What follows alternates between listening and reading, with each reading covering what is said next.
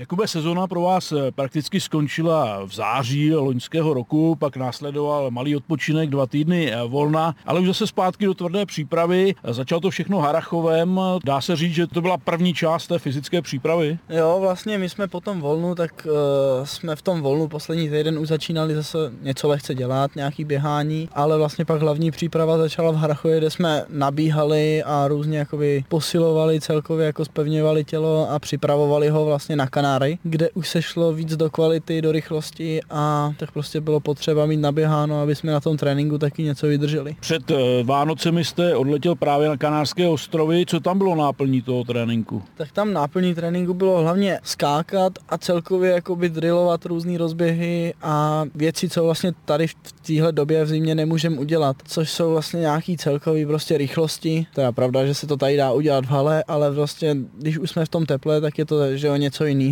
A celkově jako na té tyči tam je mnohem víc času a můžeme celkově dělat jakoby sprinty a nebát se, že se zraníme. Ve vašem věku, jak se dá třeba pilovat technika, jak postupujete s tou technikou a co třeba jste změnil v poslední době? Technika se dá pilovat v každém věku. V mém věku to je něco jednodušší asi, ale musíte to prostě furt opakovat, drillovat to a postupně to nabalovat na sebe, dokud se to prostě nespojí a nebude to vynikající. Vy jste býval vícebojař, zkoušel jste sedmi boj, deseti boj, teď je už pouze orientace na skok o tyči, tak se zeptám, nechybí trošku ty další disciplíny? Tak samozřejmě, že chybí, protože mě to bavilo trénovat, baví mě to i teďka, když mám čas a když je prostor, tak si třeba zaskáču vejšku, dálku nebo ostatní disciplíny. Je to takový zpestření, ale kvůli zranění jsem musel přestat. Je to tedy jednodušší, není tolik nebezpečí, že se zraníte? To jsem si taky myslel, ale můžu to bohužel vyvrátit, protože už jsem byl na tyči zraněn jak kvůli špatnému dopadu mimo doskočiště, tak i kvůli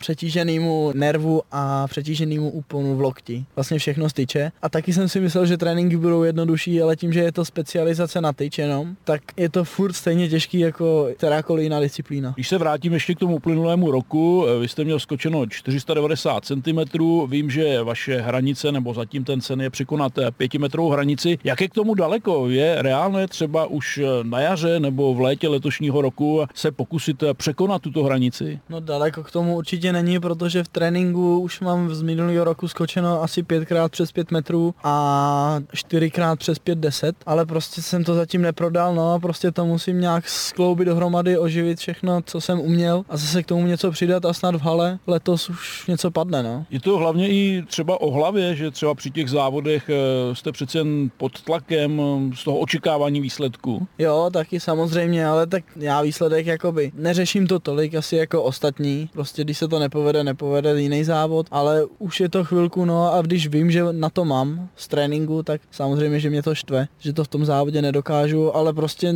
musí to přijít, no. Prozradil jste mi, že vrcholem pro vás bude mistrovství Evropy juniorské kategorie v Izraeli, to asi bude hlavní, na co se budete připravovat, ale jak teď budete mít nabitý ten program třeba na konci ledna a pak v dalších měsících? Ono vzhledem k tomu, že letošní halová sezóna je celkem krátká a je celkem osekaná, takže tam není moc závodů. Naše republika vlastně juniorská tak je dvacátého čtvrtého února v Ostravě a pak vlastně končí halovka a začíná příprava na letní sezónu, kde už vlastně se budeme připravovat na ten Jeruzalém, nebo spíš na to skočit limit, abych mohl jít do Jeruzaléma a doufám, že to vyjde, no, jako celkově propozice, co mám teďka z haly, tak by k tomu mohli vycházet, že bych to mohl skočit a mohl bych jakoby se dostat na nějaký lepší pozice, desítce, ale uvidíme, no, celkově záleží samozřejmě na zdraví a na okolnosti. Jakou máte tady doma v Čechách konkurenci? Tak konkurence v Čechách je vysoká samozřejmě, protože sem přišli noví kluci z mladší kategorie, což jsou jenom tyčkaři, s tím, že jsem začal s tyčkou později, tak mám trošku nevýhodu, na to se člověk nemůže vymlouvat, že jo. Ale aspoň je to žene k tomu, abych byl lepší. Teď doma v domácích podmínkách, jak máte možnost trénovat? Samozřejmě jste v Liberci, jste v Turnově